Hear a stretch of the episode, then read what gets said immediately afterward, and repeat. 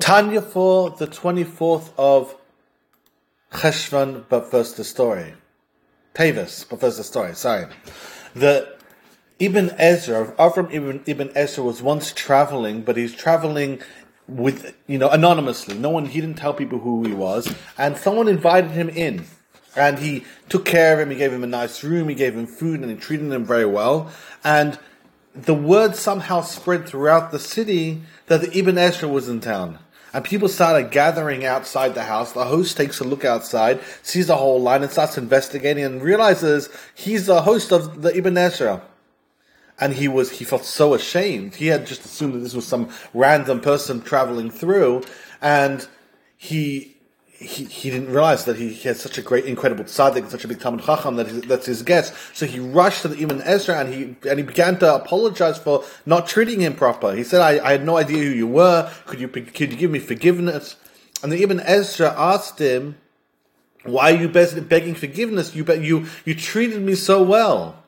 So the host said, "It's true. I did treat you well, but had I known who you were, I would have treated you much better." And the Ibn Ezra raised his eyes to, to heaven and said, Hashem, I too need to ask you forgiveness. If I had known who you were, I would also serve you way better. It's a beautiful twist.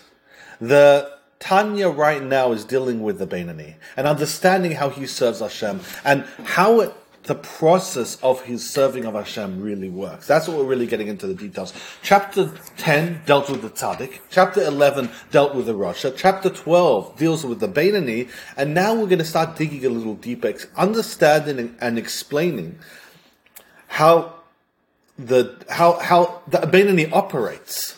And, this, and chapter 13 really is going to give us an inside look on how the Beinani is able to truly be successful. Because if, if Hashem made a balanced world, that's the, the unspoken question that, as I understand it. If Hashem made a balanced world where good and evil are equal to each other, then how is it that the Beinani is able to somehow be a success story? Shouldn't it be half and half? Or should it, should it, you know, should he, he should technically be a Rasha by that definition because, you know, he should be able to, he should be failing all the time. How is he actually able to be successful?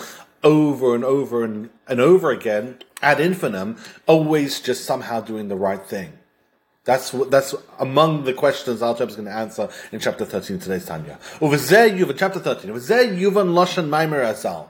And this now explains a question we asked at the very beginning of the, of the, of the Tanya, where we said, Beinanim Zev Shoftam. It says about a Beinani, a Tzaddik and a Rasha have you know, they're being ruled by by either the good inclination or the evil inclination. But in the case of Abeni, both both of them judge. Now we have a better understanding of what a exactly is. We now understand why it says both of them judge. And again, the, the details of the words wording is going to be very, very powerful over here. Pirish Yetzer Tov Yetzahar, the the Yetzer Tov and Yetzahar in the case of the Bainani. Kirichsiv, because it's written, Ki ya There's a pasuk, and the pasuk really explains why the Beinani is able to be successful. David HaMelech writes like this: Hashem Almighty stands at the right side of a poor man, saving him from the judge of his soul.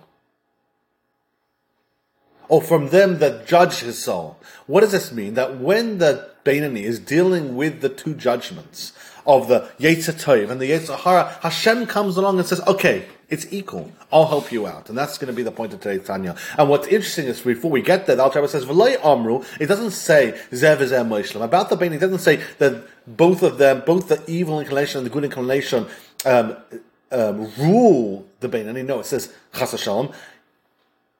It says both of them judge. In the case of the Beni, the Yetzer Tov is judging, the Yetzer Hara is judging. Not that they're ruling, because that would be a massive problem. He'd then be a Rasha if the Yetzer Hara ever ruled. But they judge, they give their opinion.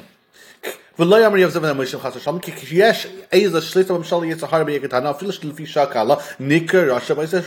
if the evil inclination was was to rule the city for even the tiniest moment, that person would not be a Beinani anymore, he'd be a wicked person. Ella, eina rakadech to mishpat. The Yetzer Hara, in the case of a is just someone who gives his opinion. He says, oh, I believe you should do this sin, or you should do that sin, or you should indulge in this pleasure or that pleasure. He says his opinion.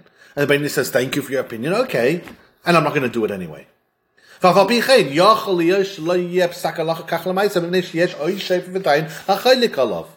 In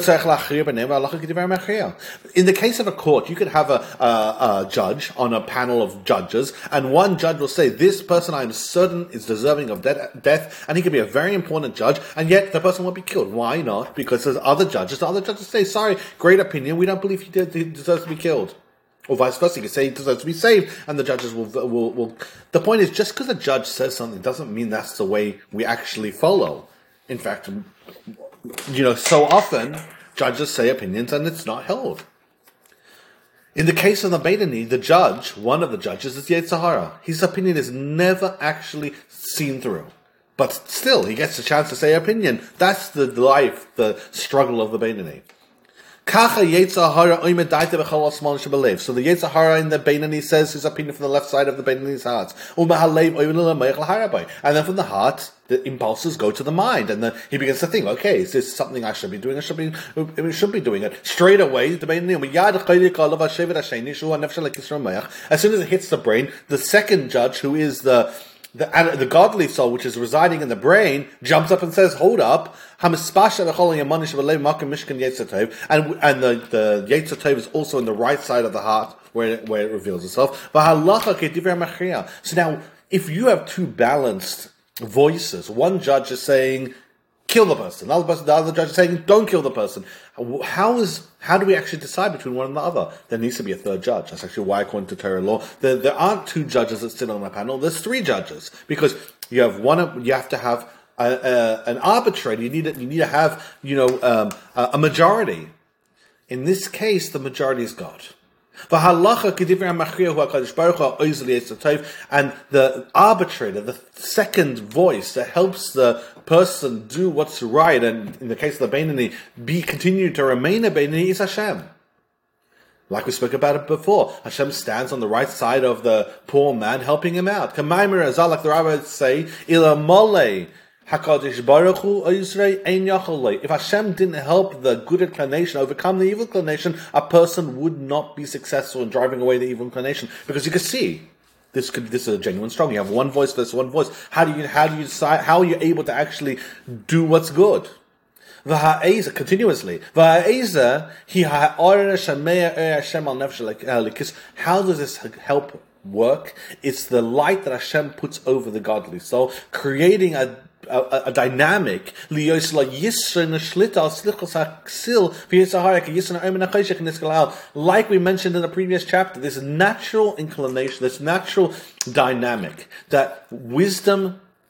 beats out foolishness, that light beats out darkness. This paradigm that God created is the help that Hashem gives to a person, gives to the Bainani, that he's able to continue to remain a Bainani every single time. So when he's dealing with a struggle, let's make it practical. He has, he wants to have some temptation, and the animalistic soul jumps in and says, Oh, that's a wonderful idea, go do it. So it sends an impulse to the brain.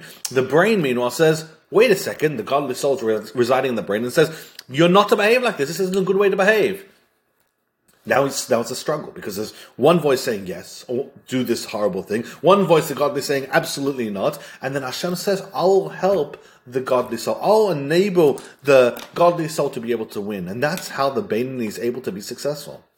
Thank you so much for joining the Tanya. The Tanya is Le'ilin Nishma Shimona Bas Peretz, Simcha Tzvi Bas Shana is Violet, and for a Fushlim for Elko Rach Bas Liza, Caleb Bas Chaim Bracha, Benel Kagolda Esther, and in to for Shlema, and for the, for the success of all the Jews around the world, especially those in Israel, and especially for the soldiers who were defending the Jewish people. Have a wonderful and very successful day. Thank you so much for joining.